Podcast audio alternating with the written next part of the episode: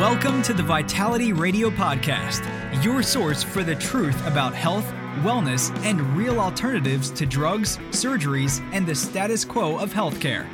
Here, you'll find information that empowers you to take control of your health.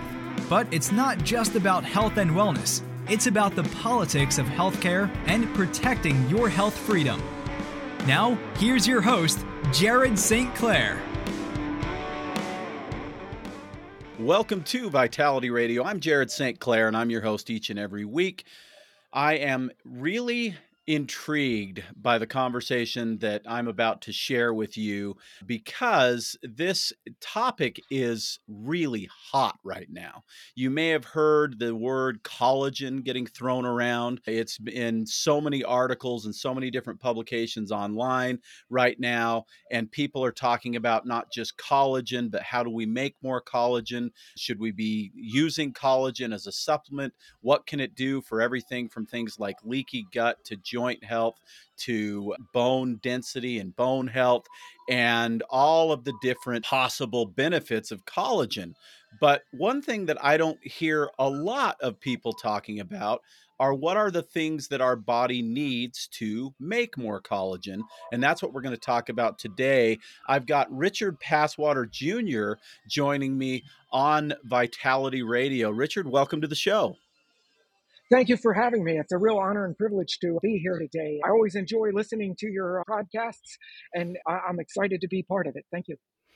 It's exciting to have you. Before we started recording, we talked about how both of our fathers are long time natural products industry people going way back. In fact, our fathers were born a year apart from each other back in 36 and 37. And as old timers in the industry, it'll be fun to reminisce about this stuff and how it goes. But let me tell my audience a little bit about you first. You're the medical and educational director with Biominerals NV, which is a Belgian manufacturer of a product called called BioSil. Now, BioSil, if you've never heard of it, has been around for a long time. It's been the standard bearer, I would say, of really well researched silica. And so that's who you're representing today. You graduated cum laude from the University of, it says the University of George in Athens, Georgia. Is that accurate? It's University of Georgia. Sorry about that. That's that. what I thought. I That's the national thought, champion, uh, University of Georgia. I figured it was Georgia, but we had a little typo there. I wanted to make sure I got that right. You've held a variety of research, quality control, and technical sales positions in the dietary supplement industry, and you've written over 120 articles, been guest on over 250 radio and TV shows, and now including this one, and co-authored two peer-reviewed scientific studies and also the co inventor of three patents and several patent pending applications. So, what's really interesting, besides your vast background, is where you're coming to us from. Turkey after a, uh, real big earthquake, apparently. I, am calling in from Istanbul. Fortunately, we're very safe here. Istanbul is up on the like where the Pacific Northwest is, the Upper West Side, and most of the quake activity was down in the central southern part near the Syrian border. Here, we didn't feel the rumble, but they are transporting some seriously injured patients up here to some hospitals that are near where I'm staying. But I, I uh, get to oh, go ahead. Sorry about that. I was just going to say, I think you hold the honor of being the longest distance interview that I've done up to this point. So coming from all the way from Turkey. Thank you for having me. It's a, I'm amazed with the modern technology and how you make it easy and fun to connect halfway around the world. Yeah, it's really cool. And of course, you're in the lobby of a hotel. So if you hear some clinking and clanking, a little bit of background music, that's what's going on there. But really thrilled to have you. So a little bit of background here. We just talked a little bit about your background. How did you get involved with with biominerals, the people who make the BioSil? I was very fortunate. In 2004, they were looking for a technical based person to help be like a liaison between their proper R&D staff and different regulatory bodies and medical communities and our, our different partners around the world that distribute bios. And uh, the Mr. Alan Skolnick, I used to always say he's like the founder, but he didn't found Solgar, but he was the one at the, the steering wheel. Him and his son, Rand Skolnick, made it what it is today. And uh, he recommended me for the position. And it's been a very fun ride getting to travel around the world, uh, talking about the importance of collagen, different strategies to uh, keep it uh, being repaired and rejuvenated throughout somebody's life. I was going to say it must be interesting working for a company that is an international company that's not located here in the US where you get to then see how supplements are in various different parts of the world and I think that would be quite fascinating. Whenever I don't get to get out there that often, but I've been to Europe a few times. And one of my favorite things to do is to stop into a little health food store and see what it looks like. What's their store like compared to Vitality here in Utah? And it's always fun, especially to get to see brands that I recognize. Oh, right. there's a brand that I carry and it's over here in a different language. It must be a pretty fascinating thing that you do. Yeah, it's, it's a lot of fun. Like as an example, here in uh, Turkey, Solgar is king.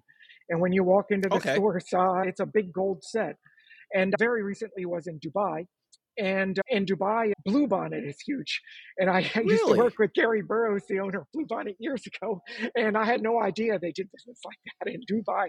Um, to walk into their stores and see uh, 300 different products of his, it was a real treat. I learned something in each country, how they market it a little bit different, how they position things. And I also appreciate the freedoms that we have in the United States, where we have a much a bigger assortment of supplements available in the States. And we're although we can't talk about curing diseases, I think we have more freedoms talking about the way that the products impact the physiology and can better communicate the benefits and help people decide which form of magnesium is best for them. Where in some of the other countries, they don't have very many forms of magnesium and you can't say much about it. And it's hard to help people in the same way as in the US. So uh, often I learn things, but one of the things I learn is that it's um, some of the freedoms we fought hard for in the States are quite meaningful at the end of the day.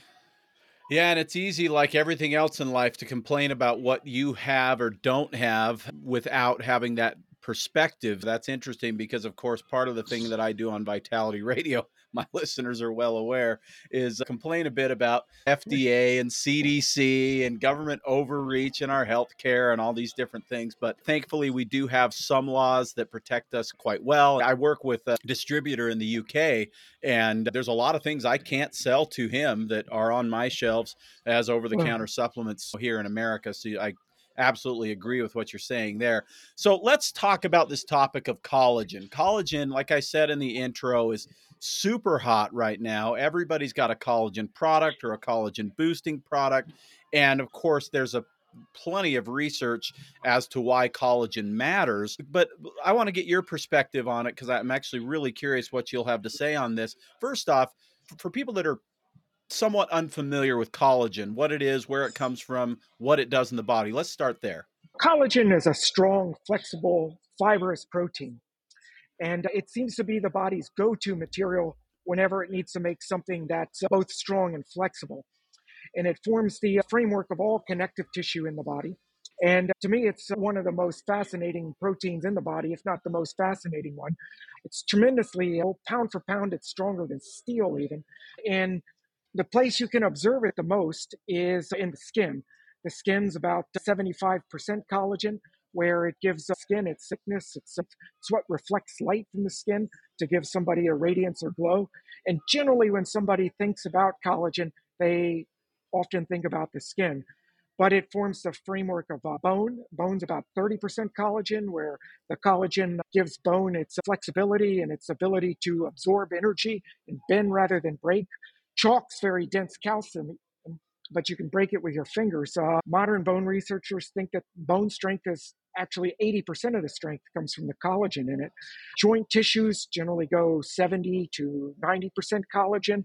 Blood vessels are in the 40% collagen range. Lungs and gastrointestinal tracts get up in 60, 80% range some places. And an often overlooked area, mucous membranes that's like the skin inside the body, inside of your gum and ears and nose. And you actually have 200 times more surface area inside your body than you do skin.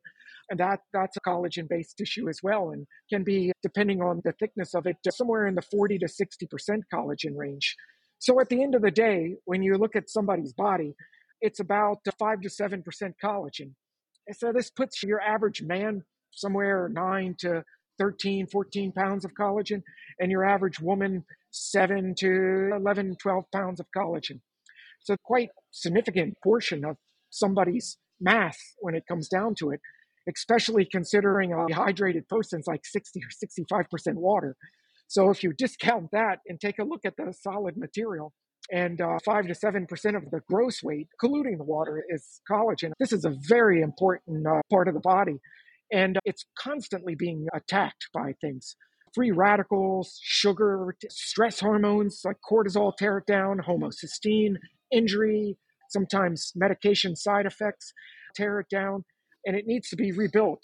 And a group of uh, French researchers recently estimated that to repair five sets of tissues, not all the collagen in the body, but five sets of tissues. It's most of the collagen in the body at the end of the day. The body needs to make one pound of collagen every five days. It's much mm. more dynamic than thought even just 10 years ago. And uh, if somebody's going to properly repair themselves in the same condition that they are, they have to make about a pound of collagen every five days to, uh, to keep the status quo.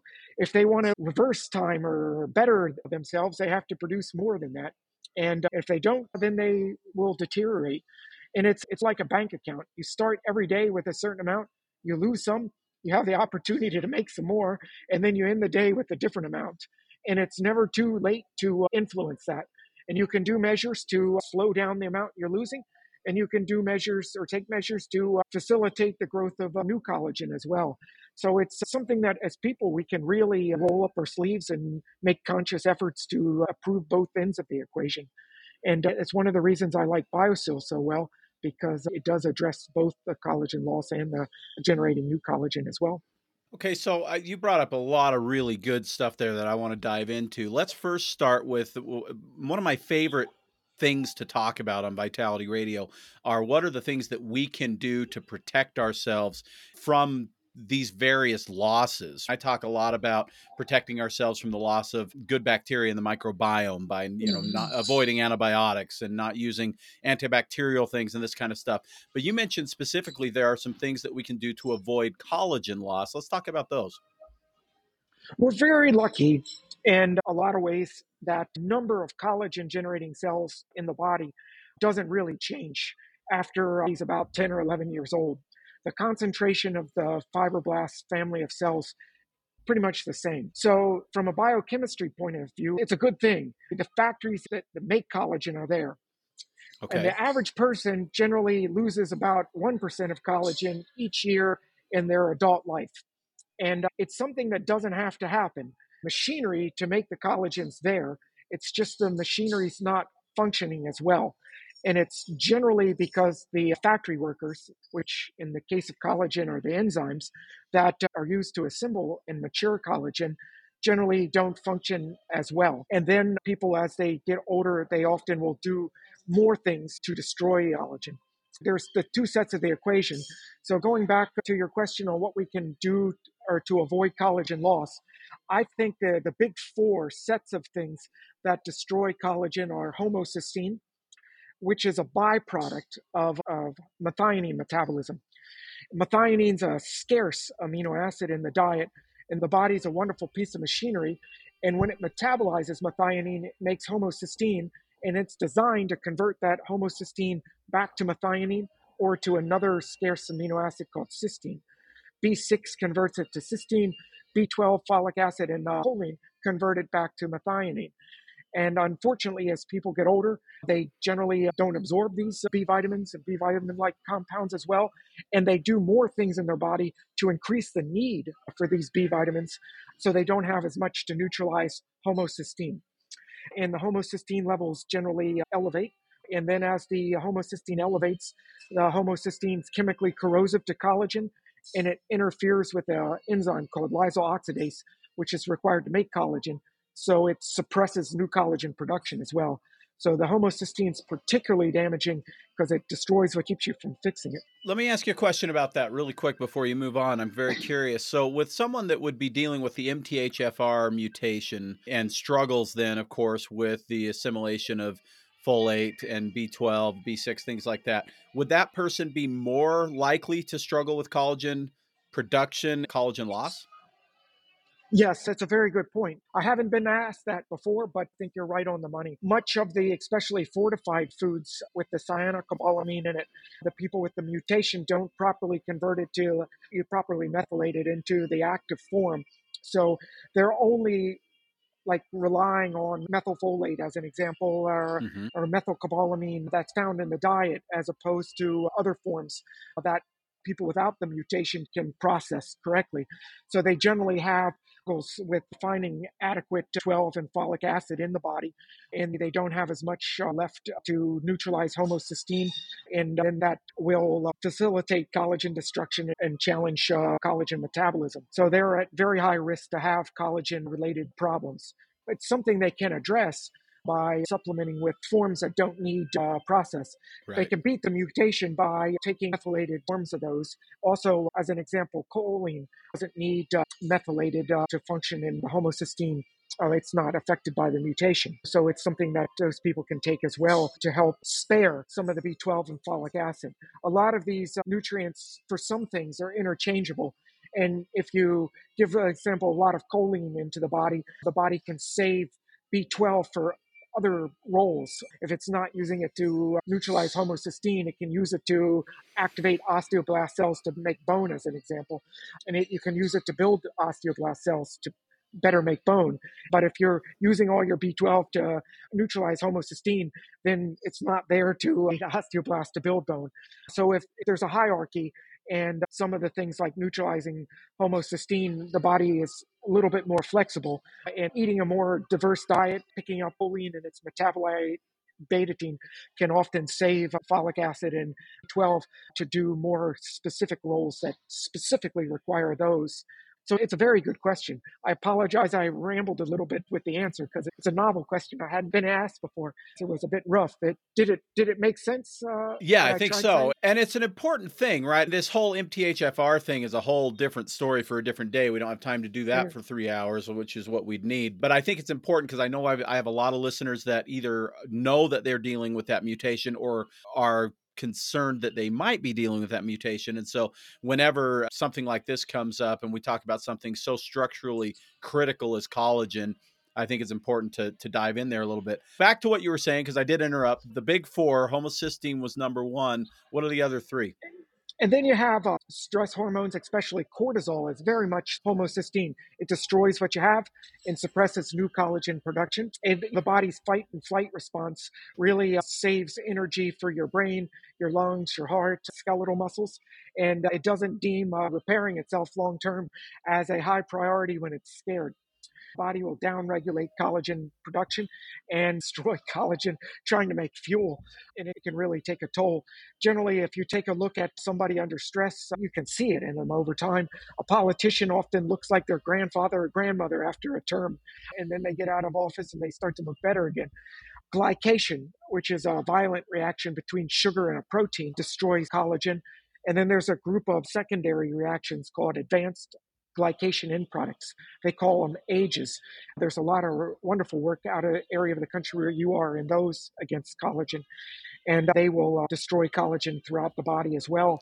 The AGEs are secondary reactions to the glycation, and they can also be introduced into the body by environmental pollutants. Often, when you breathe in things that have been burnt, and when you eat charred foods and things, they'll often be loaded with like advanced glycation end products. So where I'm from, we like to eat barbecue sauce. We like to burn meat with and then slather it with barbecue sauce, and it's very tasty. But you're destroying collagen uh, when you do that.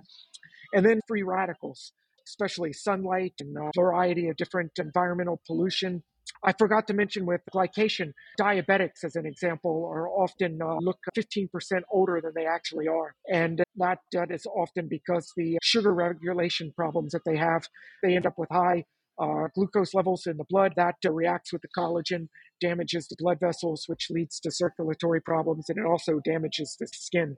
And they, they generally look 15% older than they are because of that, that damage due to the high blood sugar levels. For our friends, the free radicals, again, environmental pollutants, especially sunlight, it's overexposure to the sun, different types of uh, byproducts from energy production, leaky mitochondria can cause excessive free radicals that can damage collagen in the body. So I like to put those, those are the big destroyers. And then the time in somebody's life when collagen loss is the greatest is uh, in the first five years after menopause. Some of this has to do with less estrogen in the body. After menopause, the ovaries don't make estrogen anymore, only the adrenal glands do. So estrogen levels go way down. And estrogen supports collagen production. So there's less estrogen telling the body to make collagen. But that doesn't really explain why there's such a big loss. It explains why there's a reduction of what's being made. But after menopause, there's an enzyme that makes choline. It's called phosphatidyl ethylamine methyltransferase, and uh, it's called PEMT and PEMT. And this enzyme makes choline and it requires estrogen to work. So after menopause, the body really slows down or pretty much stops making choline. And because it stops making choline, homocysteine levels tend to rise. And uh, choline is also involved in managing stress responses. And generally, people that don't have enough choline have challenges managing anxiety and stress. Choline, people with adequate choline or more than adequate choline generally have better stress response and better cortisol levels, where people with suboptimal choline intake have more anxiety, higher cortisol levels. Generally, after menopause, the choline levels go way down, homocysteine and cortisol levels go up. And I think that's why there's such a big loss that occurs after menopause. And it's something that doesn't have to uh, happen. It's not easy to manage stress, but recognizing that there's increased nutritional needs It's something people can address. They can take additional choline, they can take additional B6 and vitamin C and magnesium that are involved in managing stress. And then, if necessary, they can try different stress response techniques, behavioral things. And also, mm-hmm. there's a variety of other PharmaGABAs and ashwagandha extracts and lots of other different things to explore. Theanine and other uh, techniques they can talk to you about in the store, depending on their specific situation that they can take as well. Any minute somebody spends uh, better managing stress is a minute well spent. And it's also a minute that's going to help protect your collagen. So those are, in my opinion, the big things that destroy collagen. And for the most part, they're all stuff that people can manage to some degree. And people can make a very significant difference in their life by recognizing that these are things that destroy collagen and making meaningful change and taking action in areas that they might be at high risk. Yeah, so that's a really interesting list because, like you said, I like the words you used. For the most part, these things can be managed because stress isn't going away for any of us, but there are so many things that we can do to enhance our body's ability to work through stress, everything from breath work to meditation to even one of my favorites that I talk about on the show, curiosity as to why you're mm-hmm. feeling the stress and trying to understand what's happening in your own head. I've been taking notes. I don't always take notes during my own show, but you're giving me so much good information here. So I'm taking notes, and now I think I might have to do a whole show on homocysteine because I think that's something that maybe a lot of people listening aren't very familiar with but it's a really critical component to our health. And so we'll talk about that in more detail on another episode of Vitality Radio. But basically, we're wanting to manage homocysteine. We're wanting to manage stress. We're going to eat less sugar, less charred food, as you mentioned. Maybe skip the burnt ends if you're at the uh, barbecue place, that kind of thing and manage our free radical levels, which is a combination of stressors that create free radicals. As you mentioned, environmental stress, but also physical, mental, emotional stress creates free radicals as well. So, those are the big four. They're pretty big, and I'm actually very seriously thinking that this is this might be an episode two to tack onto this because I think we can talk about those in more detail. But let's stop there for now as far as what we can do to prevent collagen loss. Let's talk about what the body needs because one of the things that you said very early on that I think may have piqued some people's interest because when we talk about collagen, most people think of it as a supplement. And I don't think that there's necessarily anything wrong with that. I personally do take collagen myself, and we sell collagen at Vitality. I think it can be a very useful thing. But I always look at okay, what's the body supposed to do if everything's working like it should be? And one of the things that the body is supposed to do if everything's working like it should be is make collagen. So, what helps us make more collagen? How does that process work? Collagen is a, a, fascinating protein. The only downside to it is it's regulated by more than 40 genes, and it's a complicated protein to make. Proteins are put together in chains by linking together different uh, amino acids. The body makes a, a messenger RNA template, which is like a puzzle frame and then the body puts amino acids. There's transfer RNA that goes out and gets the right amino acids, brings them in, and puts them on the template in the right spot. So the amino acids are lined up in the right order. So you need protein, and you need the the right proteins that are going to be either containing the amino acids you need or that can be made into the right amino acids. Our product, one of the ways it works, is by helping the body make the two most prevalent amino acids in collagen, which are one third glycine and proline. And proline is the second most uh, abundant amino acid in collagen. This is where collagen supplements, I think, can come in as well. When you eat collagen supplements, they're either digested in the gut into the amino acids that can be used to build collagen later on, or they can be absorbed as peptides. And then in the procollagen recycling system, they get broken down into amino acids, which can be used to form new collagen. After the body gets done making the initial, what they call alpha chains, then there's a series of at least 10 enzymes that are involved. Sometimes you'll see numbers as high as 13. Sometimes people say there's not that many, but there's at least 10. It's a safe area to talk about that need to process and they have to uh, link, they have to modify the chains to link them together to form triple helixes. And then they have to link the triple helixes together to form thin fibers called fibrils. And then they have to bundle the fibrils together to form fibers. And then they have to form a matrix or a fishnet out of the different fibers. And uh, these enzymes require keys to uh, turn them on. And generally, enzymes that are processing proteins like this, they require a vitamin key and a, a mineral key to uh, start them up and at least five of the enzymes require orthosilicic acid, silicon, to turn on, and at least seven of the enzymes require vitamin C as a key to turn them on. And iron's involved, and some you need copper as a cofactor, and one zinc and a couple. And these are uh, minerals that are, and vitamin C as a vitamin that are required to uh, help make collagen. And we got started working with BioSil, investigating it uh, for bone health because bone's 30% collagen. And uh, we were going to commercialize a anabolic bone complex, making a bone builder. And we quickly learned that most of the consumer interest in it, anytime you generate collagen, has to do with skin. I once mm-hmm. gave a lecture to 650 orthopedic doctors in Orlando about the hazards of biphosphonate drugs.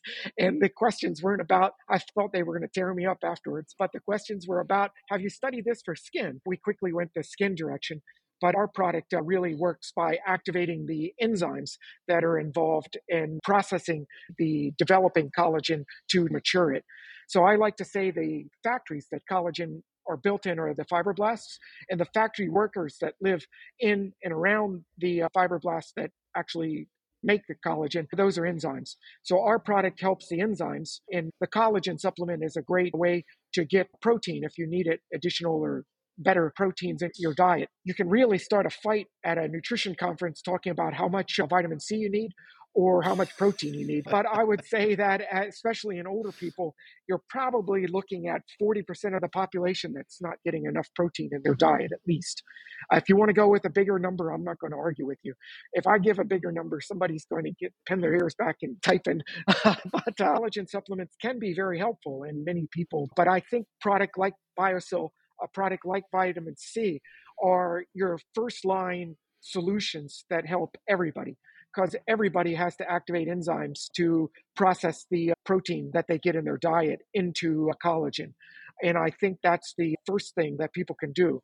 Then, if they find not getting enough glycine, or the body can make glycine a couple of different ways, but it can only make a little bit. BioSil can help optimize that, but taking a glycine supplement or taking a collagen supplement can help make sure you get more. Depending on the situation somebody's in, collagen supplements can be a very complementary thing to do along with the vitamin C, along with BioSil to further support collagen production. But I uh, very much like what you said more eloquently than how I say it. I always like to work within the body's natural physiology, supporting that first. And then there's often a need to provide like a remedial or a foundation level of something else to help. And collagen supplements can certainly be something to consider.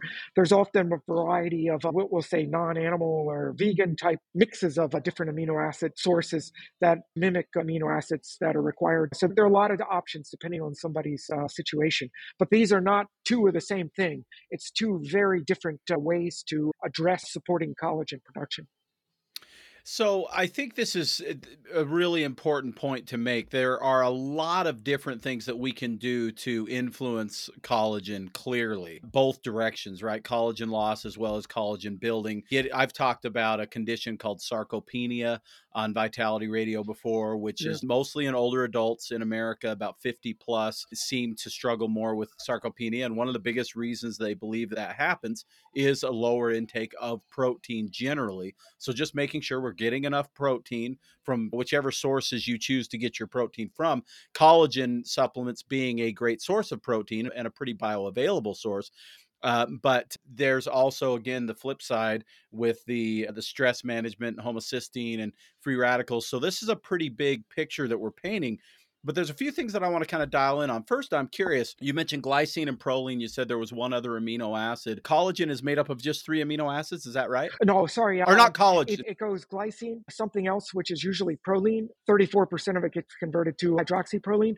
And then there's a third amino acid. And then it starts again glycine, proline or hydroxyproline and something else. There's a debate on how many types of collagen. 23 is a figure that's often used. Sometimes you'll hear bigger numbers. Other times people think that those are genetic abnormalities, these other types of collagen. It's a little bit misleading because 93 or 94% of the collagen in the body is generally type 1 the most prevalent in the skin the bones the tendons the ligaments uh, mucous membranes blood vessels Type 3 is often made when the body can't make enough type 1. It's plan B. If the body has to make a scar quickly, it tries to make type 1. If it's just not able, it makes type 3. It can make a lot, but it, it's sloppy, it's not high quality, and then the body tries to tear it down and remodel it over the next two years. Type 2 is a specialized slick collagen. It's in the cartilage, generally, mm-hmm. where it's known or it's also in the eye in a couple of places and on the end of some bones uh, here and it's on the end of all long bones in the cartilage as well helps uh, the bones glide instead of grind. But uh, they generally start with 17 or 18 different amino acids, and then some of the lysine gets converted to hydroxylysine, and then some of the proline gets converted to hydroxyproline. So it starts with 17 or 18, and then it gets converted to 19 or 20, depending on the different amino acids. But it comes in those triplet codes. Gotcha. Sorry, okay. No, that's okay. I wanted to make sure I clarified that because I got a little confused myself. So basically, what you're really talking about, if I'm understanding you correctly, and I want to make sure that everybody is understanding this, is basically when we're talking about collagen production in the body, we're talking about some key components that have to be present. We need the vitamins and minerals that turn on the production or turn on the enzymes, the enzyme keys, as you mentioned. We need the specific amino acids, and those amino acids that we definitely need are the glycine and the proline to start creating that that higher level of collagen production. Mm-hmm. Is that accurate? Absolutely. You said okay. it. Uh, okay. And so then we do need to make sure that we're getting enough vitamin C. We need to make sure we're getting enough protein. And then you mentioned this. And of course, we've got to talk about this whole silica thing. Silica, also known as silicone or silicon, which is, of course, a naturally occurring mineral. If you think about in nature, one of the primary places you find silicon is sand. And it's an interesting thing because when I think about it, and I'm trying to explain this to people at Vitality, I say, can you imagine eating a, a spoonful of sand and saying, okay, body, break this down and, and use it for something, right? It's not an easy mineral to assimilate. So, what's happened with BioSil, as I understand it, and I really want you to dig into the, the research that we know about this, is you've put silica into a highly bioavailable and usable form that the body can then do what it needs to do to build more collagen with. That, that's right. The, generally, the body only absorbs silicon in the form of orthosilicic acid. Ortho means one, so it's a single silicic acid molecule. And this is found in nature in mineral water. It's the most uh, prevalent source. When rain water, it's generally a pH somewhere between 4, 4.3, 4.5. It filters through the uh, sand. And uh, if it's volcanic sand, it generally has more silicon in it. And uh, some of it gets hydrolyzed from the pH, the low pH, and it becomes orthosilicic acid. So waters like Volvic and Fiji generally have the highest amount of orthosilicic acid in it. And, and sometimes processed foods that are made from grains that have a lot of silicon caught up in the fibers in the husk. As an example, beer is one of the biggest sources of orthosilicic acid in the North American diet. And some bone researchers go as far as saying that it may explain to some degree why men have better bones than women because they have a higher orthosilicic acid intake because they drink more beer. When they cook, they cook the barley and the silicons in the husk. It's poorly absorbed when you eat it, but they cook it at a high temperature with the agitation. Some of it uh, gets converted into orthosilicic acid. So we basically take that orthosilicic acid and uh, we combine it with choline, the B vitamin-like compound, and it keeps both of them, and uh, it makes it highly absorbable and uh, it's absorbed in everybody. It doesn't need to be digested further by the body. You get real good reproduction when a wide range of people take it. They have very similar uh, absorption on it. It's easy to study, and it was invented at University Antwerp to improve research on orthosilicic acid. And we've sponsored more than 25 years and $20 million of research on it. It's uh, clinically proven to make clinically relevant or meaningful changes to hair, skin, nails, bones, joints. And the most recent research is with oral health, with gums, the jawbone, and, uh, and getting implants to better incorporate into the gum and the jawbone. So it's it's clinically proven to improve collagen metabolism throughout the body. I would say 80% of the interest is with skin and hair and nails, but it does support collagen structures throughout the body. And uh, it's one of the real joys working with the product. We sponsor research. It's independently conducted research by university personnel. We do some of the groundwork showing that it works and showing it's safe and to estimate how it's going to perform so you can properly power or decide how many people you need in the studies form to, to show statistical significance and whatnot. But the actual studies are done by individual independent researchers. Yeah, that and there are a lot of studies, and one of the things that, of course, people are, I think, a little bit leery of when it comes to natural products is maybe the evidence is more anecdotal than it is studied. And of course, Richard, you and I go way back to when there wasn't much real university research on supplements at all back in the 60s and 70s. And now we know there's a ton of great research on everything from fish oil to L arginine to collagen and silica and all these things. And so, one of the things that I love about BioSil, and one of the reasons I'm so confident recommending it to people, is because there is a lot of really solid research proving its efficacy. So, can you share with my listeners some of the things that we know and that have been proven in this research in terms of how BioSil can impact the body's ability to improve skin and bone and joint and all these other areas of health? Yeah, the study I'm asked about the most was actually the first ever double blind placebo controlled study that showed something you put in your mouth impacted your appearance.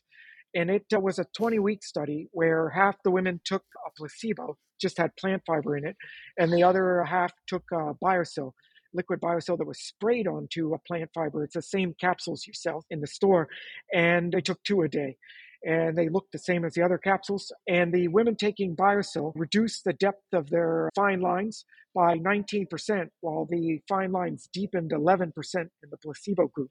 So it was a 30% difference over the five months. And then the uh, skin elasticity, the measurements were taken over on the side of the forehead where the crow's feet form. They sent shock waves through the skin with a Reviscometer. And the measurements improved in the BioSil group worsened in the placebo group. It was 89% difference after the five months. And modern dermatologists believe that the loss of skin elasticity is actually what starts the wrinkling process. So if you can show there's an improvement in elasticity, it's the first step on like reversing the wrinkling. It's interesting. Collagen is very strong, but it doesn't stretch where elastin stretches a lot and it recoils. So if you look at skinny jeans, they don't look good on me. They aren't wrinkled. They're about 95% cotton and 5% spandex. And the spandex keeps them tight on your leg, which some people, that's a good thing, me, not so much. But in the skin, it's the same where collagen serves the role as cotton, giving the thickness and the strength. And the maximum that the skin's going to stretch is determined by the collagen. But the elastin, it pulls back and how tight it's going to be and uh, how wrinkle free it's going to be. So when the elastin breaks down, it doesn't recoil back. And so you have a regular pair of jeans They have the same thickness as a pair of skinny jeans, but it doesn't fit leg very tight and generally is more wrinkled. As you lose elastin in the skin, collagen just expands and becomes looser. And then as the collagen starts to decrease, the micro relief deepens and becomes fine lines, and then they deepen and become more noticeable wrinkles. But they used to think it was just the loss of the collagen volume. But now they think that uh, it's really the loss of the elasticity that's uh, triggering the problem. And so they're looking for elasticity changes first. And that's what we clearly saw in this study. There was a very dynamic change and improvement in elasticity and a significant improvement in the depth of the wrinkles. It really showed that the product was working on a variety of levels. Yeah, that's really fascinating. I hadn't understood that elastin aspect of it, but it makes perfect sense. And I love the analogy because it's real easy to see what you're talking about when it comes to the skinny jeans. So, the elastin aspects, I think that's important too to shine a little bit of a light on that because we talked about the things that you can do to support collagen production in the body. We talked about the things you can do to prevent collagen loss. But apparently, when we take collagen as a supplement or we take protein that can then eventually become collagen in the body, maybe that's part of the job, but it sounds like the orthos I'm never say this right. Orthosilicic acid, am I saying that right? It's perfect. So the OSA there that's in the BioSil bonded to the choline is also we believe then making elastin not just collagen or supporting the production of elastin. Yes, there often uh, has a very different structure to it. The the way the fibers are put together is quite different. But at the end of the day, the elastin and collagen are more similar than they are different. They're the only two tissues in the body that contain hydroxyproline. They're both made by fibroblast cells, and they need the same enzymes, many of the same enzymes, to make collagen and elastin. The template that's followed and the way the enzymes link the little pieces together is different, very different. And the end result is two radically different structures. But uh, when you look at their core components, they're more similar than they are uh, different. BioSil can increase the production of both and protect uh, both. Collagen's a little bit more dynamic, we think, than elastin, but both of them are being lost and made all throughout somebody's lifetime. And BioSil helps both sides of the equation, and it's uh, never too late to, to start. The best day to start was yesterday. The second best day is tomorrow. And in the old days, there wasn't even a test to test for elastin. They looked for hydroxyproline and then they said it was all collagen. It's really an overlooked and underappreciated protein in the body. But now you can stain them with different dyes and then you have to measure the total and based on the color try to estimate uh, and then subtract out the elastin and generally people that skin's about generally 75% in a healthy person collagen and about 5% elastin as people develop less youthful skin, that elastin level may decrease into the 3%. 2% range. Sometimes you'll find people with more elastin in the skin, but when I give a figure greater than 5%, there's always somebody that wants to argue. So 3 to 5% is a nice range that keeps conservative public health people at bay. That's interesting because, like you said, with the jeans, I love that analogy. I'm going to have to borrow that from you. But a pair of skinny jeans, a pair of yoga pants, a pair of oh, socks, generally speaking, going to have a very small percentage of spandex in there or lycra or whatever they're using it as the stretchy component of the material. But that small percentage is really critical. Without it, they don't they don't bounce back, like you said. So a little bit of elastin essentially goes a long ways. So uh, we're running real short on time here, but I want to hit a couple more things before I let you go. I'm very curious about that. There are, I would say, there's three main things that most people think about with collagen, and as you've said, and I've certainly witnessed this myself, most people are thinking hair, skin, and nails, particularly skin as a biggie. And of course, it is a big thing that people are concerned about. But we also think about joints when we think about collagen and joint health. And we think, I think, a lot about gut health too. A lot of people talking about that. What do we know about BioSil in those two areas before I let you go? Joint health, there's a, uh, a wonderful study. It was a 12 week study on men, and the men had moderate to moderately severe joint discomfort. It was a grade three generally, and uh, they took either BioSil or placebo, two capsules a day, the same ones you have in your store, and uh, for 12 weeks. And the participants were given a WOMAC. It's a Western Ontario and McMasters Arthritis Criterium, gold standard to gauge how somebody's knee health, and they use it for hip health. Some studies is impacting their life. There's, I think, five questions for pain, and BioSil reduced pain 48%. It was about 27% better than the placebo group. There's three questions, I think, about uh, range of motion. BioSil increased the uh, range of motion 35% better than the placebo. And there's 17 questions about the difficulty doing daily tasks. These are not tasks that guys are going to brag about at the bar trying to impress women or each other, but they're very utilitarian type things like putting on socks in the morning, going downstairs, getting out of a car, getting out of a bathtub, push, going shopping, just basic tasks that if you're in pain, it's going to impact your life. BioSil reduced the difficulty doing those tasks. I think it was 26 or 27% better than the placebo group and in a 12 week period.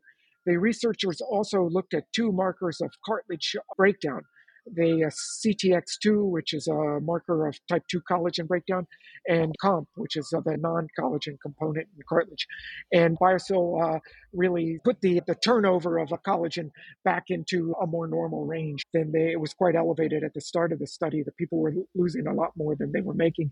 Their collagen was clearly deteriorating. And uh, I think the reason it worked so fast was the fluid in the knee, the synovial fluid, is a hyaluronic acid based. It's about 70% hyaluronic acid. The orthosilicic acid can link together the hyaluronic acid polymers to improve the structure so it better cushions the joint. And more importantly, it better transports nutrients to the chondrocytes so the chondrocytes can get the oxygen and the, the nutrients it needs to better repair and remodel the cartilage. They don't have blood flow, those chondrocytes. They need to get the nutrients through that fluid. And the better condition the fluid is, the better the chondrocytes function. I think that's why it works so quickly. It's not an area that we have studied so far. The most recent study had to do, there were two studies that were done concurrently. One was in people with a condition called peri-implantitis. It's a state that occurs in certain number of individuals that have dental implants. A dental implant has a screw, and you want to put the screw in the, in the gum, and you want the gum and the bone to grow into the screw. It's a spectrum, and there's a debate on what is peri-implantitis. Sometimes you'll see a number as low as 5%, and you'll see a number as high as 30% and it depends on what definition is used. So I'm going to use a like a more aggressive definition. Say it happens in 30% of the cases, and the gum and the, uh, the bone don't grow into the implant very well. In some people, it actually forms a capsule, and the body tries to push it out. And in this study, the participants took two BioSil capsules for one year, and actually the gum grew back. I got telling story and forgot the figures. Uh, it was 61% better improvement in the group taking BioSil compared to the placebo for the receding gums. The gum actually grew back 7% and uh, the bone loss stabilized.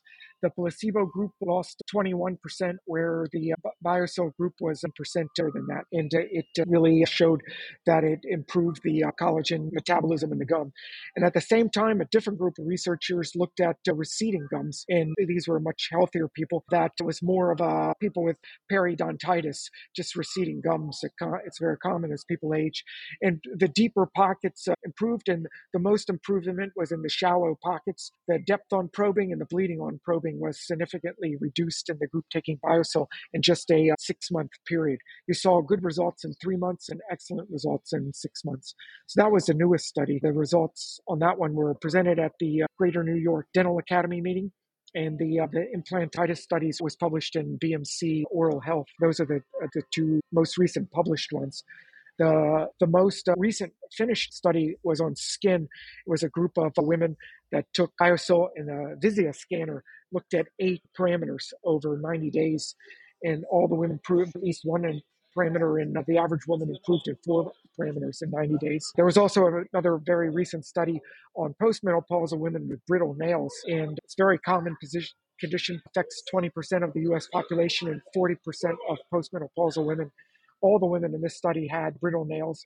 The women in the BioSil group took two BioSil capsules for six months, and uh, 100% of the BioSil group improved. 56% had completely normal nails at the end of the study, and the other 44% had much improved nails at the end of the study. 30% of the w- women had splits along the nails or cracks, and none of the women had cracks at the end of the studies. The ridges improved in 70%, uh, normalized completely in 70% of the women that had ridges. It was it was quite an interesting uh, results in just six months.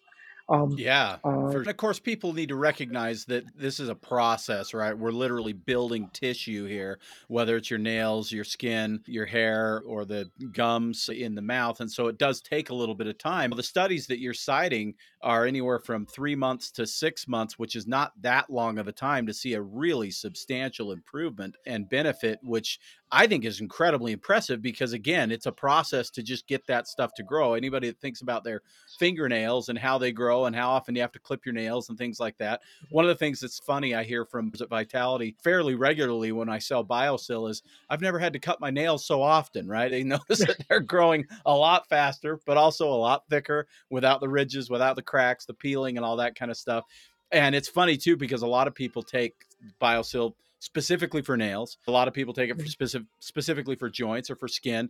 But one of the things that I think I always hear pretty much across the board, it seems, is when they were taking it for some other purpose, they come back and say, I can't believe what it's done for my nails. We hear that all yes. the time, which is really interesting. So we've gone way over time here, Richard. And what I'm going to do, this is a radio show locally, which where I am on a time limit, but it's also a podcast where I have a little more flexibility. So we'll cut this up just a little bit. We'll get the full show out to the podcast community, and we'll get almost all of the show out to the radio community. So if you're on radio, you'll uh, hear things cut up just a little bit more. And if you want to hear every word of the conversation, jump on Vitality Radio podcast on your podcast app, and you can listen there. Is there anything else that you'd like to share with our listeners since we are over time anyway. Give you a couple more minutes if there's anything else that you think people need to know about BioSil and what it can do for the body. I'd like to stress that collagen and elastin are dynamic tissues that are constantly remodeling in the body. You need to make about one pound every five days, and it's never too late to take an active role in that. BioSil is a wonderful solution because it helps uh, on both ends of the equation. It helps protect the collagen and elastin keratin you have, and it helps make your body make new collagen, elastin, and keratin to better repair itself. And it can be whether a standalone product or core to your beauty or joint or bone health stack. It's something that can make a meaningful change in your life. Encourage you to talk to Jared and his team or read more about BioSil on our uh, biosil.beauty uh, website or go to pubmed.gov. Read an NIH database. Uh, it contains a variety of studies on CHOSA. That's the, kind of the trademark term for choline stabilized orthosilicic acid. They can search it for there. And, uh, and thank you for the time and the privilege and honor to participate on your program today. And uh, thank you for making it fun for me. I learned something every time I hear one of your, your programs and learned a lot here. And I, I really love uh, how you interact with your guests. And it's been a lot of fun. Thank you. Thank you, Richard. And I, uh, the feelings mutual was a great conversation. I'd love to have a, one in the future and maybe even go a little bit deeper on this topic because it's clear that you have no shortage of information to share. So let's just wrap this up by saying a few things that I, I'd like to do to maybe tighten up the information because one of the things that I know you're listening right now and you're saying, okay, so I just learned all this stuff. Now what? So let's talk about that just real briefly and then we'll finish this up. First off, we touched on a few things that I think are really important. We need to make sure we're getting enough protein, that we're eating a good clean sources of protein optimally. And this is all coming from my point of view, but I would anticipate Richard probably agrees. Yeah. Good, clean, organic sources of protein that we're getting enough in our diets as far as that goes, that we are covering the basic basis of nutrition. Vitamin C is important. But you mentioned copper. Of course, we talked about amino acids and of course the silica which we know uh, if it's in a food source or a water source in the orthosilus silicic acid. I think I'm saying that. The OSA that's in, uh, you mentioned Fiji water and Volvic water being options that have a high level of naturally occurring silica that is bioavailable. That can be a useful hmm. tool. And of course, BioSil can be useful. So we have to cover the bases. We need to watch our stress levels and do things that we can to reduce our cortisol. Again, breath work, a lot of things like that. I am going to do a follow up show, and I'll do this solo, but we'll talk a little bit more about homocysteine and, and the glycation and the stress and some of these things that we can do that are preventative. And of course, adding, I, I love what you said, Richard, about it can be a, a a solo nutrient, the CHOSA, and it will do great things because the studies that you've done on BioSil were done on just BioSil versus a placebo. But if we then add the vitamin C and we add the copper and we add the zinc and we add the collagen and the protein and these things, then we can only anticipate even better results and probably quicker results. And so these are the things that you want to look at because we're always talking holistically when it comes to the human body. We have to look at the full approach of what makes us healthier, what causes us to break down, and what causes our body to build itself back up. And when we do this as a team effort, of course, we're always going to get the best results. In the show notes, on the show description, we'll have links to some of the articles on PubMed. We'll link to the biosil.beauty site. We'll, and I'll even list some of these other things that we've talked about so that you can thumb through those the show description and make sure that you've got a clear understanding of what we've discussed because there's been a lot of technical information shared, but really important stuff. Richard Passwater, thank you so much for your time on Vitality Radio. I appreciate it very much. Joining us all the way from Turkey in a in a hotel lobby. Very much appreciate your time and your education on this topic. Thank you, Jared. I really appreciate the opportunity and thank you. All right. And for you listening, I hope this has been a great show for you. If you like what you hear, go tell somebody, share this episode of Vitality Radio. If you have questions about anything that you've heard, you can call us at 801 292 6662. That's 801 292 6662 or jump on our website vitalitynutrition.com you can find biosil there which will also be linked in the show description. And you can open up a chat if you have questions at vitalitynutrition.com thank you so much for listening to me. I'm jared st clair and this has been another episode of vitality radio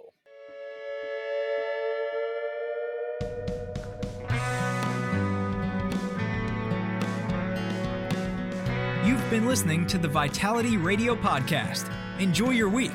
In the meantime, Jared will be feverishly searching for the latest nutrition info to educate you on and wading into mounds of propaganda to help steer you through it. Vitality Radio is researched and written by Jared St. Clair. Our awesome music is by Brian Bob Young. Support Vitality Radio by subscribing and giving us a five star review on Apple Podcasts, YouTube, or your favorite podcast source. Don't forget to follow us at Vitality Radio on Instagram, Twitter, and Facebook. Please let us know your thoughts about this episode by using the hashtag Vitality Radio Podcast. And if you like what you hear, go tell somebody with a share, a screenshot, or an airdrop. Thank you. Just a reminder that this podcast is for educational purposes only. The FDA has not evaluated this podcast. This podcast is provided with the understanding that information shared is not intended to diagnose, treat, cure, or prevent any disease. This podcast is not a substitute for care by a medical professional. Thank you.